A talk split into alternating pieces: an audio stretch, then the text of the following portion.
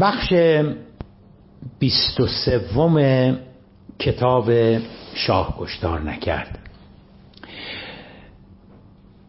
دوستان تا به اینجا گفتیم که فضای سیاسی جامعه ایران به شدت در سال 1356 تغییر کرده بود.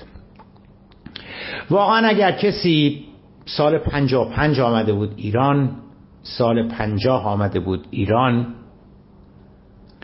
حتی اوائل سال 56 آمده بود ایران مثلا فروردین اردیبهشت. و حالا اواخر سال 56 اوایل سال 57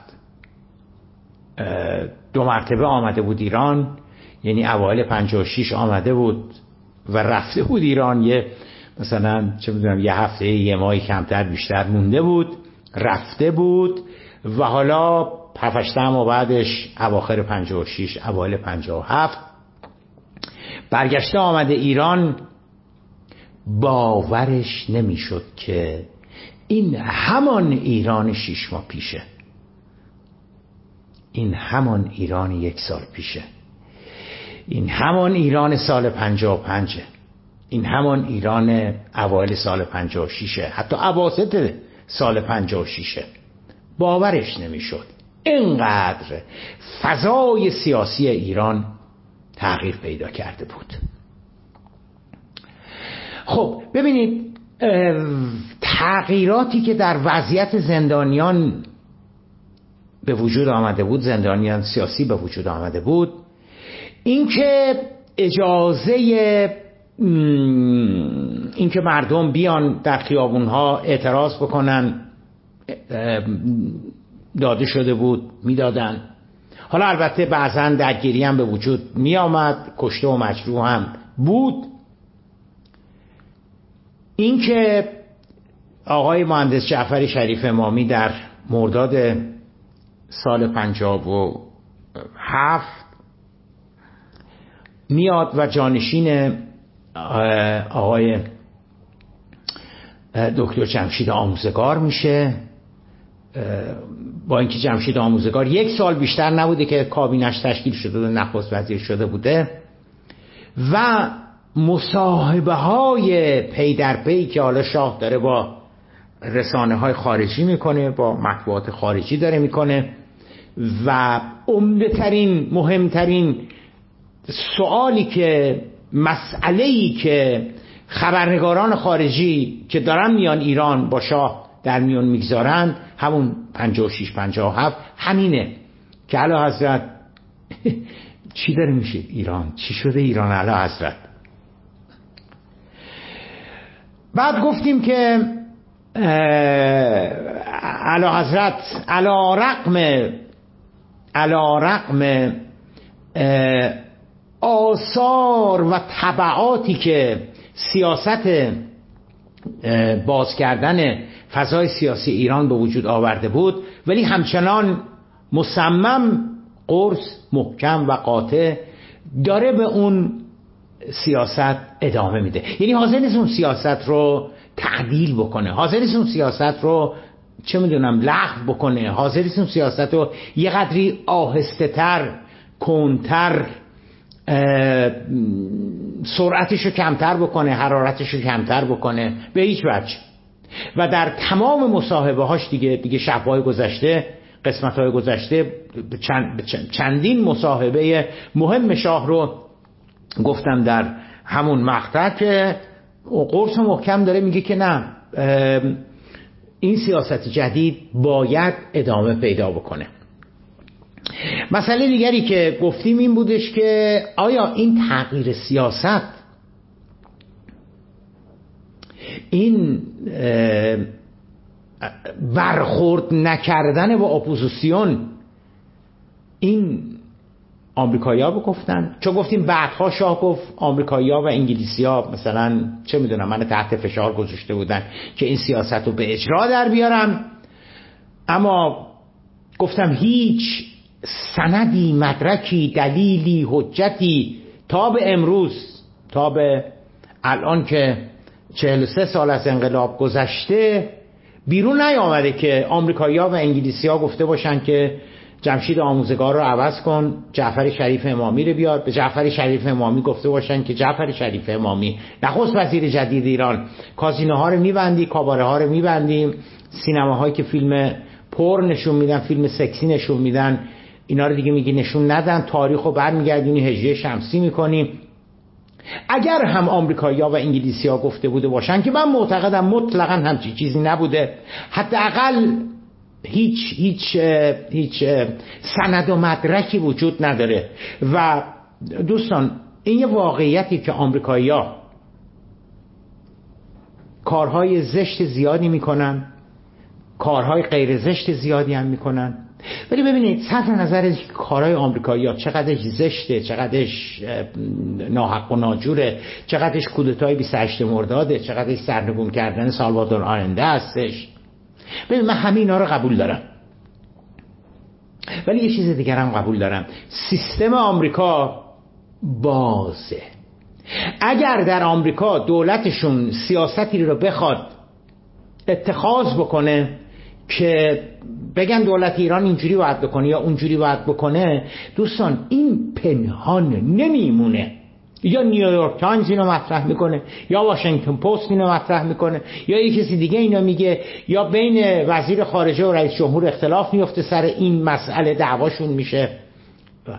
ببینید در مورد برجام این مذاکراتی که داره میشه چه اونی که 94 شد چه بعدش تا به امروز ببینید اون چی که ظرف این 6 7 سال بوده همواره چیز پنهانی نبوده. امروز که گفته می شود که واشنگتن داره فکر می‌کنه که آیا سپاه رو از تحریم ها خارج بکنه یا نه ببین عالم و آدم می‌دونن اینو.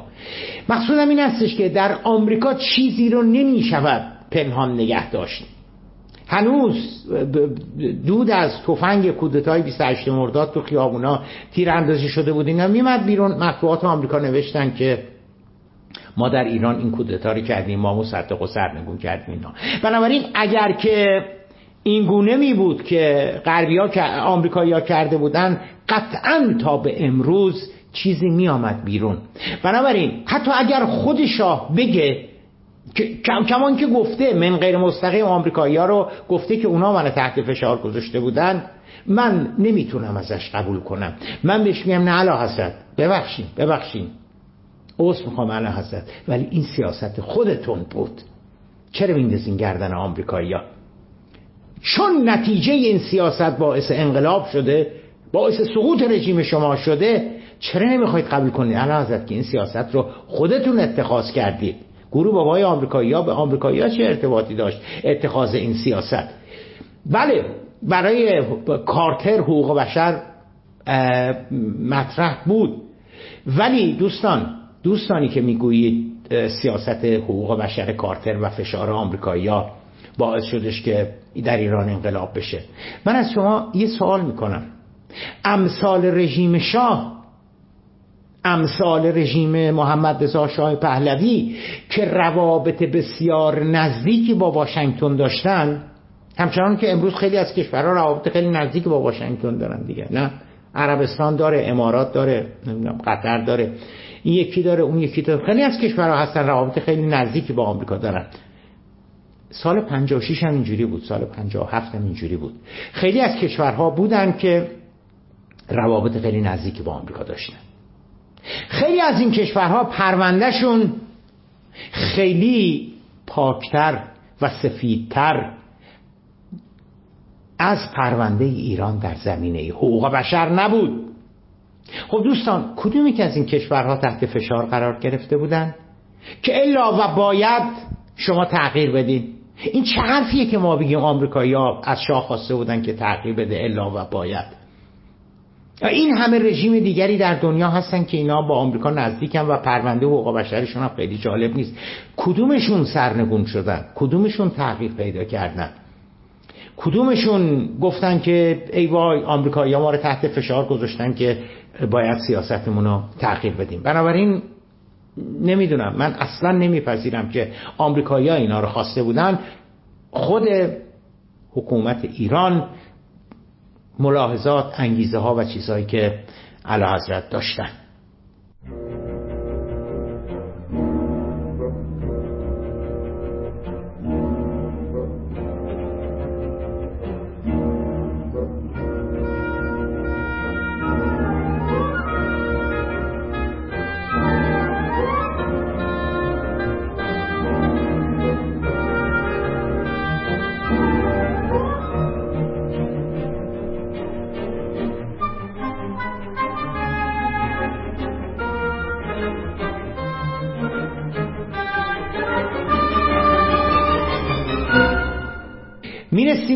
بخش از کتاب تحت عنوان اپوزیسیون و فضای باز سیاسی.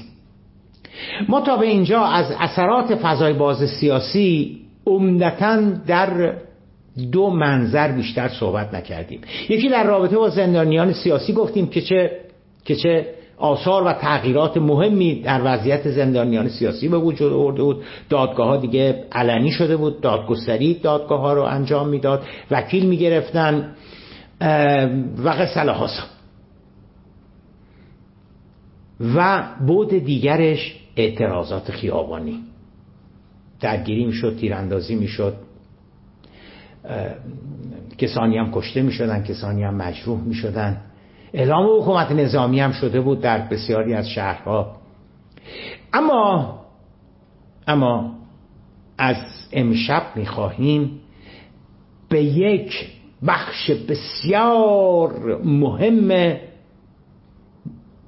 که فضای باز سیاسی در ایران به وجود میاره و مستقیما به سقوط رژیم شاه مربوط میشه اشاره بکنیم. و اون هم واکنش اپوزیسیون هستش.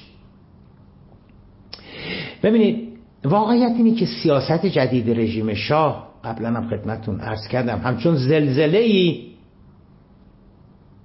نه تنها وضعیت سیاسی ایران رو تکون داده بود بلکه اپوزیسیون هم لرزانده بود. و حالا لغت درستتر از لرزاندنی که به تحرک واداشته بود. ببینید این خیلی مهمه. این خیلی مهمه که اپوزیسیونی به تحرک در آمده اپوزیسیونی به جنب و جوش در آمده اپوزیسیونی به فعالیت در آمده که دست کم پانزده سال یعنی از سال چهل یک چهل دو مجبور بوده که ساکت باشه. حتی قبل از قبلش هم ساکت بود. بعد از کودتای 28 مرداد یعنی از بعد از کودتای 28 مرداد هم اپوزیسیون ساکت اپوزیسیون ساکت بود.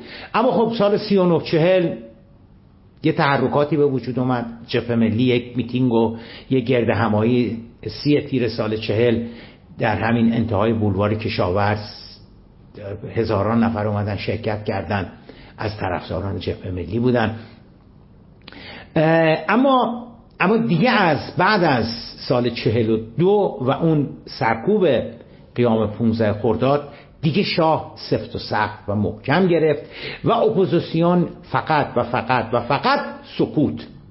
اگر چیزی غیر از سکوت بود در ابتدا اوایل دهه چهل زندان قزل حصار که متاسفانه نظام جمهوری اسلامی این رو به عنوان یک موزه نگه نداشت و کردنش میوه فروشی و تروار فروشی و اینها.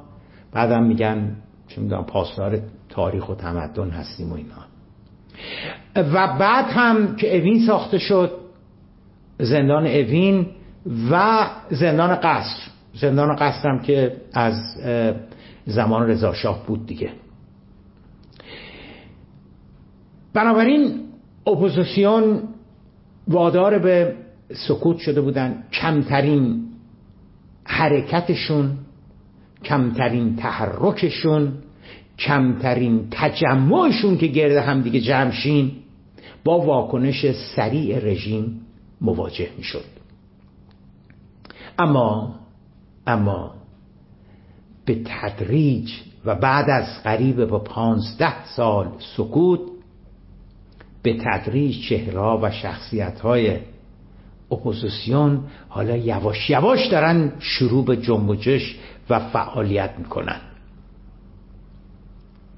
اپوزیسیونی که از اوائل دهه چهل و آغاز برنامه انقلاب سفید و برقراری فضای اختناق و عدم تحمل منتقدین مجبور به سکوت شده بود حالا می‌دید مثل اینکه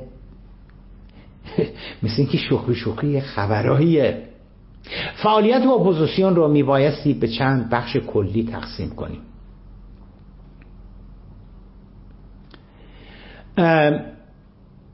بخش نخست یعنی اولین واکنش اپوزیسیون در قبال شرایط جدید فضای جدید نوشتن نامه های سرگشاده اعتراضی به مسئولین کشور است.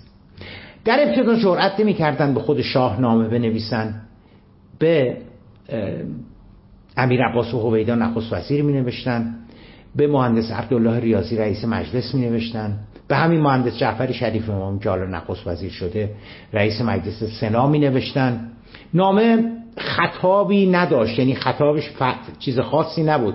مثلا رنجنامه ای بود از وضعیت از وضعیت کشور به صورت نامه سرگشاده بدون اینکه شخص خاصی از رژیم مورد مورد خطاب بوده باشه.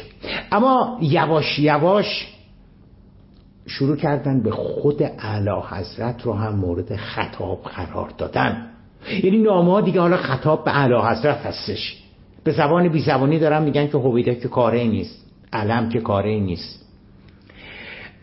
رئیس ساواک که کاره نیست. رئیس ستاد مشترک که کاره نیست. رئیس مجلس که کاره نیست. بس چی به اونا بنویسیم؟ میگه اونا کاره این که به اونا بنویسیم. بنابراین نامه ها ابتدا به نخست وزیر و اینها بود ولی حالا داره یواش یواش به, به اواخر 56 که میریم به اوایل 57 که داریم نزدیک میشیم نامه ها داره حالا خطاب به خود شاه میشه. در مرحله بعدی وقتی که با واکنش تندی از ناحیه رژیم روبرو نشدن نامه ها رو نوشتن دیدن که نه به هویدا نوشتیمش خبری نشد. به جمشید آموزگار نوشتیم خبری نشد. به خود علا نوشتیم خبری نشد. جسارتشون شهامتشون بیشتر شد یه گام جلو اومدن. و جلو اومدنشون می‌دونن حدس بزنین چیکار کردن. حالا یواش یواش شروع کردن به صورت نیمه علنی نیمه پنهانی نیمه خصوصی نیمه عمومی دور همدیگه جمع شدن.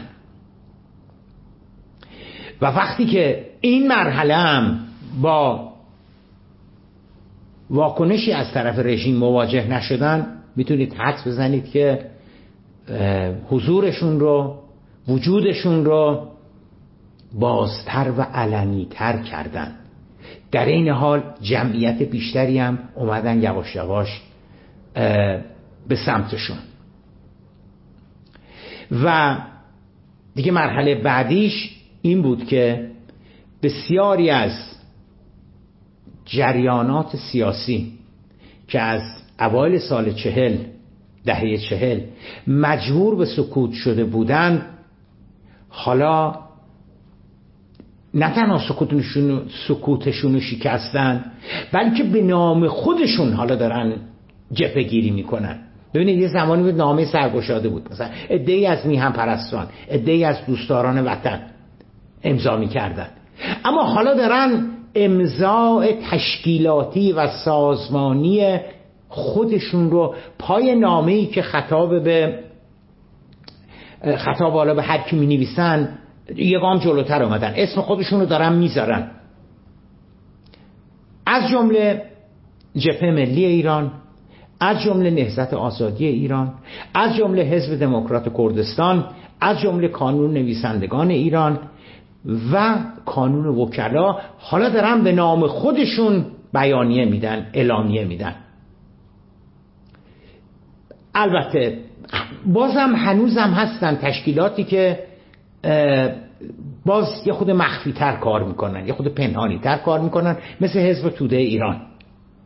حزب توده هم شروع کرده یک یک نشریه رو میده بیرون و این نشریه رو حالا به صورت مرتب نیست ولی توضیحش در تهران هست در رشت هست در تبریز هست در اصفهان هست.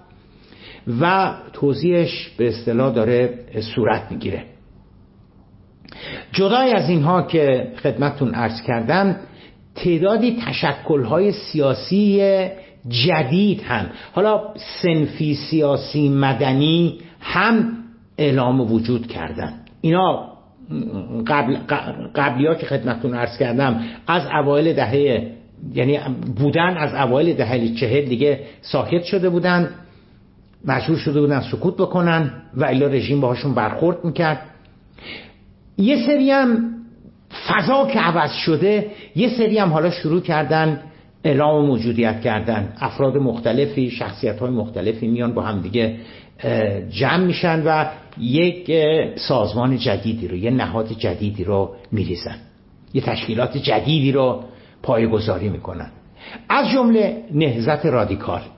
از جمله جمعیت حقوقدانان حقوقدانان ایران از جمله کمیته ایرانی دفاع از آزادی و حقوق بشر از جمله کمیته دفاع از حقوق زندانیان سیاسی از جمله سازمان ملی دانشگاهیان از جمله و شاید یکی از مهمترینش روحانیت مبارز.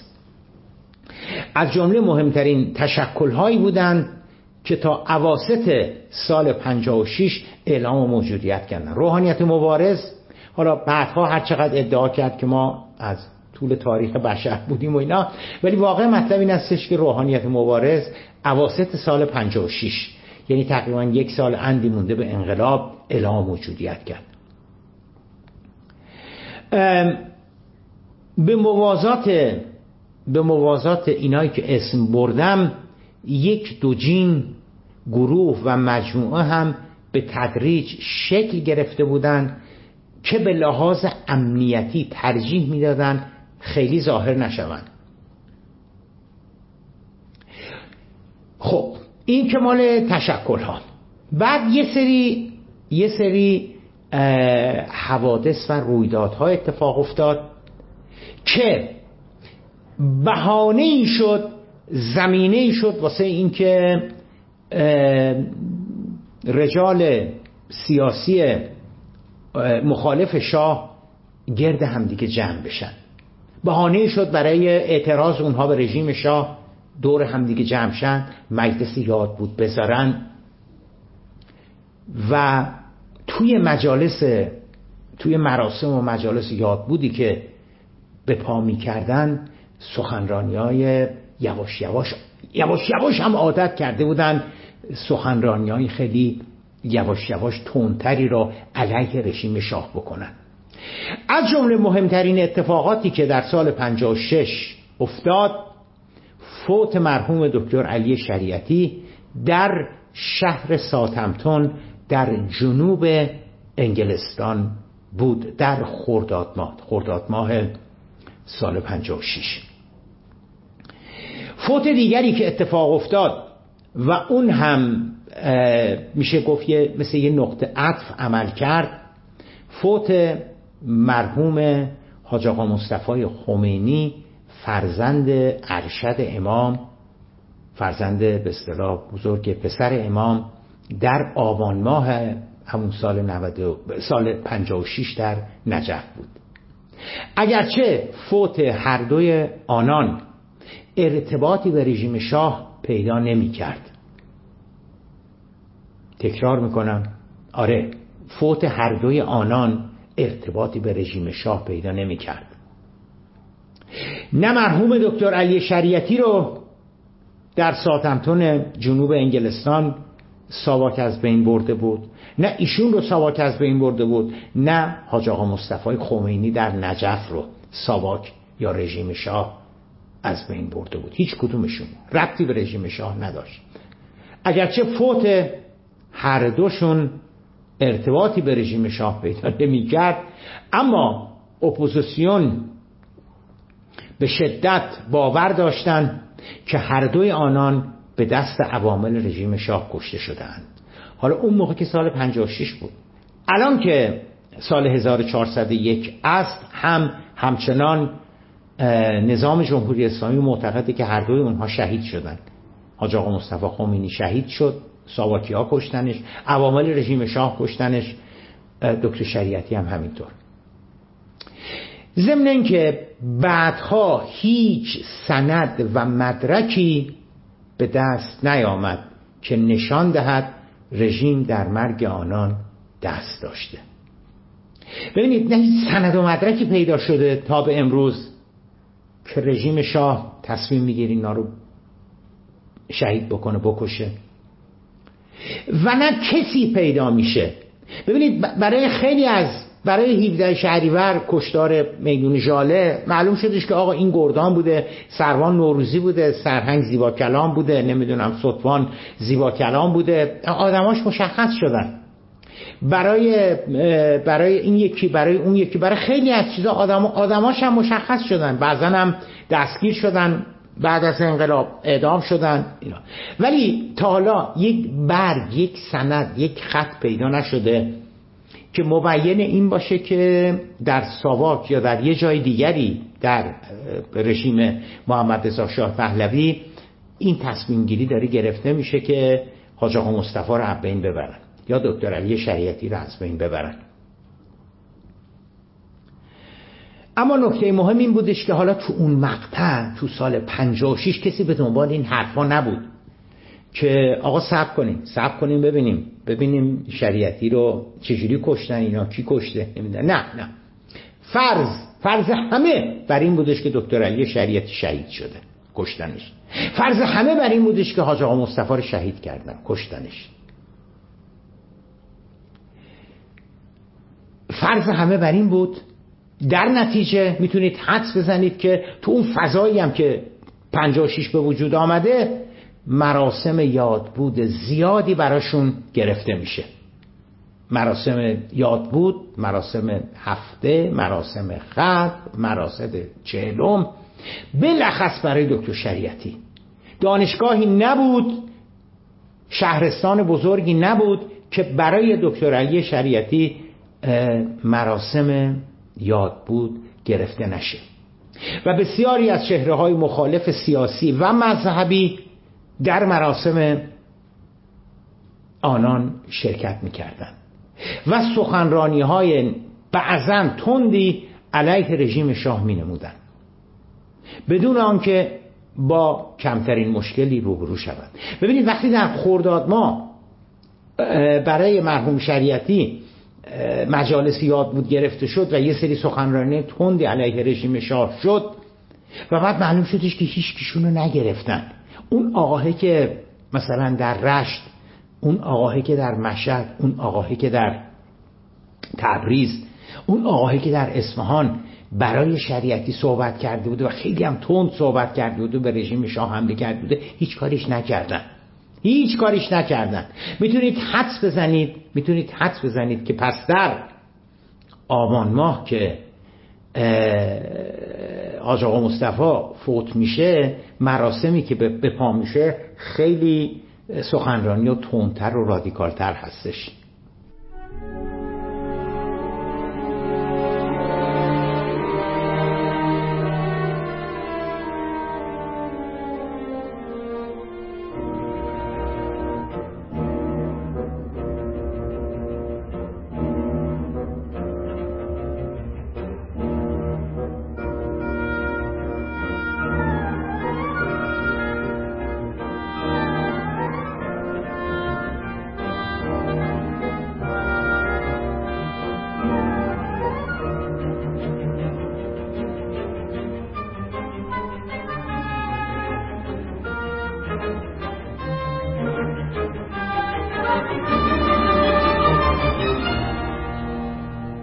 مرحله بعدی حالا اینم یه سری یادبودها و مراسم این کسانی که اینجوری شده بودن به واسطه اونها اپوزیسیون بهانه پیدا کرد که به رژیم شاه حمله بکنن گرد, هم گرد همایی تشکیل بشه.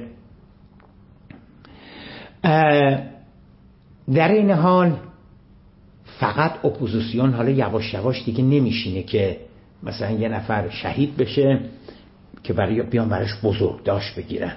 حالا دیگه اپوزیسیون خودش یواش یواش شروع کرده به اینکه دیگه, دیگه حالا نمیرم مثلا تو خونه فلانی تو باغ فلانی یواشکی مثلا یه نشستی رو برگزار بکنن. نه حالا دارن علنیتر مراسم برگزار بکنن و میگن میگن که مثلا فلان روز فلان جا عید فطر فلان جا عید قربان فلان جا